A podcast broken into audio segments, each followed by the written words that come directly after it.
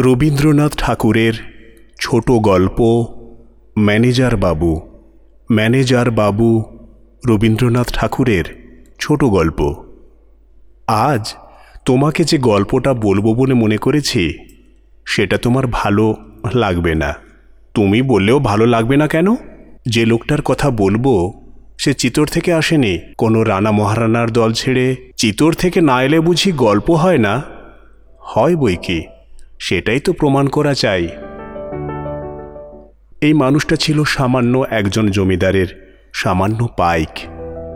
এমনকি তার নামটাই ভুলে গেছি। ধরে নেওয়া যাক, সুজনলাল মিশির। একটু নামের গোলমাল হলে ইতিহাসের কোনো পণ্ডিত তা নিয়ে তর্ক করবে না? সেদিন ছিল, যাকে বলে জমিদারি সেরেস্তার, পুণ্যাহ। খাজনা আদায়ের প্রথম দিন। কাজটা নিতান্তই বিষয়কোজ, কিন্তু জমিদারি মহলে সেটা হয়ে উঠেছে একটা পার্বণ। সবাই খুশি যে খাজনা দেয় সেও, আর যে খাজনা বাক্সতে ভর্তি করে সেও।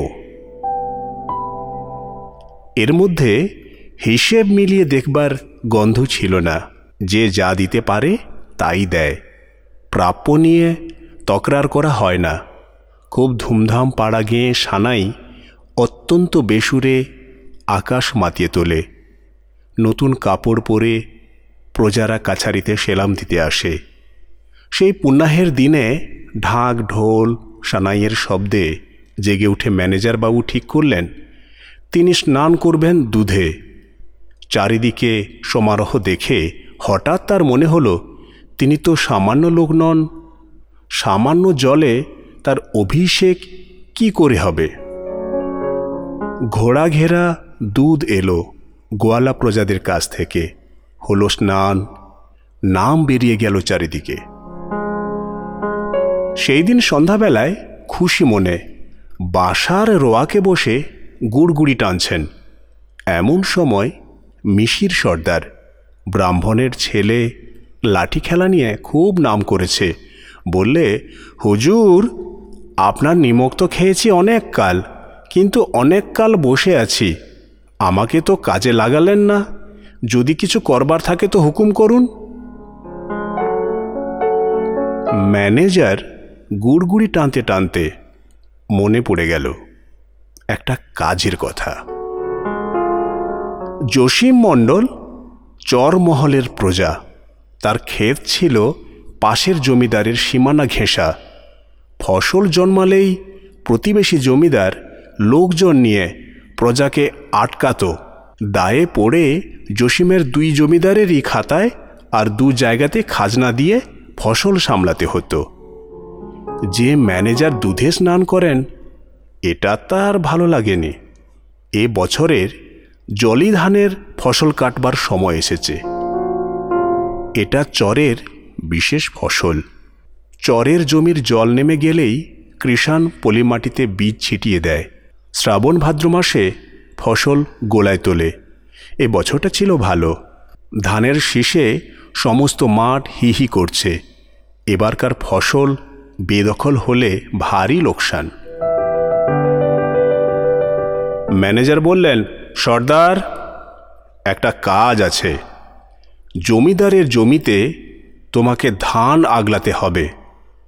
একা তোমারই উপর ভার। দেখব কেমন মরদ তুমি। ম্যানেজার তখনও দুধের স্নানের গুমর হজম করে উঠতে পারেনি। মিশিরকে হুকুম দিয়ে গুড়গুড়ি টানতে লাগলেন। ধান কাটার সময় এলো।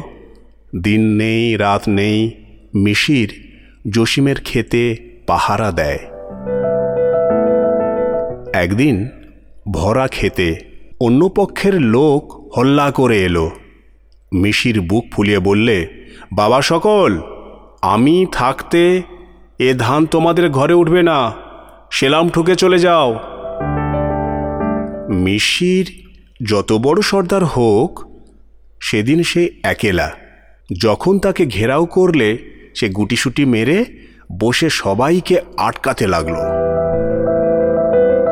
অপর পক্ষের লোক বললে, দাদা, পারবে না, কেন প্রাণ দেবে?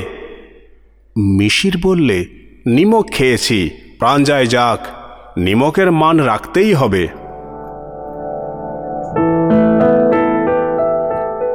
চলল দাঙ্গা। শুধু লাঠির মার হলে হয়তো মিষ্টি ঠেকাতেও পারত।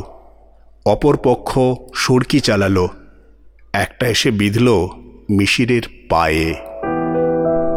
অপরপক্ষ আবার তাকে সতর্ক করে বললে, আর কেন? এবার ক্ষান্ত দে ভাই। মিশির বললে, মিশির সর্দার প্রাণের ভয় করে না। ভয় করে বেইমানির। শেষকালে একটা সড়কি এসে বিঁধল তার পেটে। এটা হলো মরণের মার।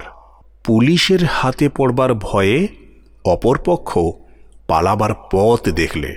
মিশির সড়কি টেনে উপড়ে পেটে চাদর জড়িয়ে ছুটলে তাদের পিছন পিছন।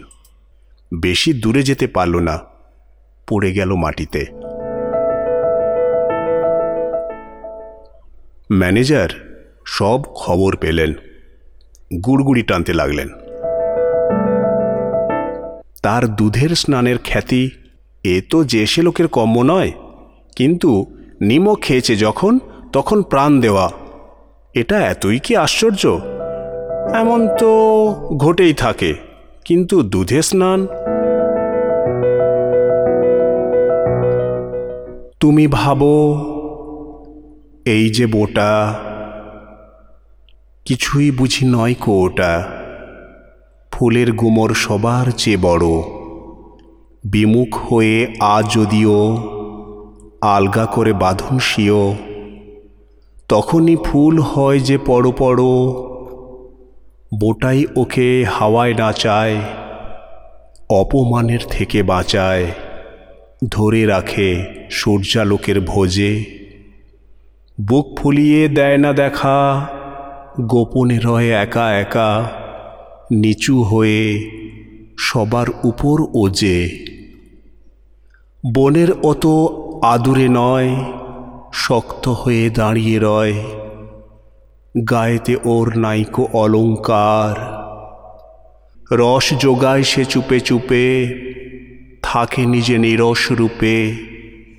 আপন জোরে বহে আপন ভার। কাঁটা যখন উঁচিয়ে থাকে, অহিংস্র কেউ কয় না তাকে, যতই কিন্তু করুক না বদনাম। পশুর কামড় থেকে যারে, বাঁচিয়ে রাখে বারে বারে, সেই তো জানে কাঁটার কত দাম।